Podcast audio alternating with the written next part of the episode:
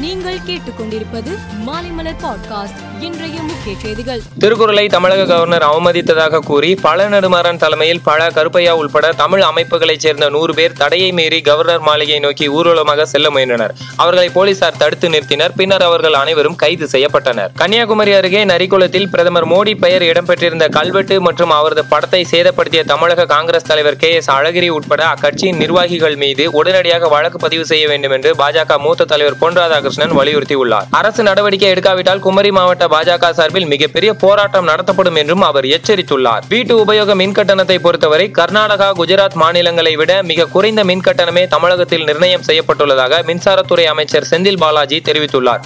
நூறு யூனிட்டிற்குள்ளாக மின்சாரத்தை பயன்படுத்தும் ஒரு கோடி பேர்களுக்கு எந்த பாதிப்பும் இல்லை என்றும் அவர் குறிப்பிட்டுள்ளார். முதலமைச்சர் மு ஸ்டாலின் தமிழக மக்களை பற்றி கவலைப்படவில்லை. அவரது வீட்டு மக்களை பற்றி மட்டும்தான் சிந்திக்கிறார் என்று எதிர்க்கட்சி தலைவர் எடப்பாடி பழனிசாமி தெரிவித்துள்ளார். அதிமுக அரசு கொண்டு வந்த திட்டம் என்ற ஒரே காரணத்தினால் அவினாசி அத்தைக்கடவு திட்ட பணிகள் நிறைவேற்றப்படவில்லை என்றும் அவர் குற்றம் சாட்டியுள்ளார். பொங்கல் பண்டிகைக்காக சென்னை உள்பட பல்வேறு முக்கிய நகரங்களில் இருந்து சொந்த ஊர்களுக்கு செல்லும் பயணிகள் வசதிக்காக ரயில் டிக்கெட் முன்பதிவு நாளை தொடங்குகிறது. ஜனவரி பத்தாம் தேதி பயணிக்க விரும்புபவர்கள் நாளையும் பொங்கலுக்கு முதல் முதல் நாள் பயணத்தை மேற்கொள்ள விரும்புபவர்கள் வருகிற பதினைந்தாம் தேதி டிக்கெட்டுகளை முன்பதிவு செய்து கொள்ளலாம். காங்கிரஸ் தலைவர் தேர்தலில் வாக்களிக்க இருக்கும் பிரதிநிதிகள் பட்டியல் வருகிற இருபதாம் தேதி வெளியிடப்படும் என்று அக்கட்சி அறிவித்துள்ளது. தலைவர் தேர்தலில் போட்டியிட விரும்புபவர்கள் டெல்லியில் உள்ள அக்கட்சியின் தலைமை அலுவலகத்தில் அமைந்துள்ள மத்திய தேர்தல் ஆணைய அலுவலகத்தில் வருகிற எட்டாம் தேதி வெளியிடப்படும் பிரதிநிதிகள் பட்டியலை பார்த்துக் கொள்ளலாம் என்று அந்த கட்சியின் மத்திய தேர்தல் ஆணையர் மதுசூதனன் மிஸ்திரி கூறியுள்ளார். மெக்சிகோ நாட்டின் வடக்கு பகுதியில் மாண்டேரி நகருக்கு செல்லும் நெடுஞ்சாலையில் எரிபொருள் ஏற்றி வந்த டேங்கர் லாரியும் பயணிகள் பேருந்தும் மோதி விபத்துக்குள்ளானது. இதில் டேங்கர் லாரி வெடித்து தீப்பிடித்தது இந்த கோர விபத்தில் பதினெட்டு பேர் உயிரிழந்துள்ளனர். பலி எண்ணிக்கை மேலும் அதிகரிக்கலாம் என அஞ்சப்படுகிறது.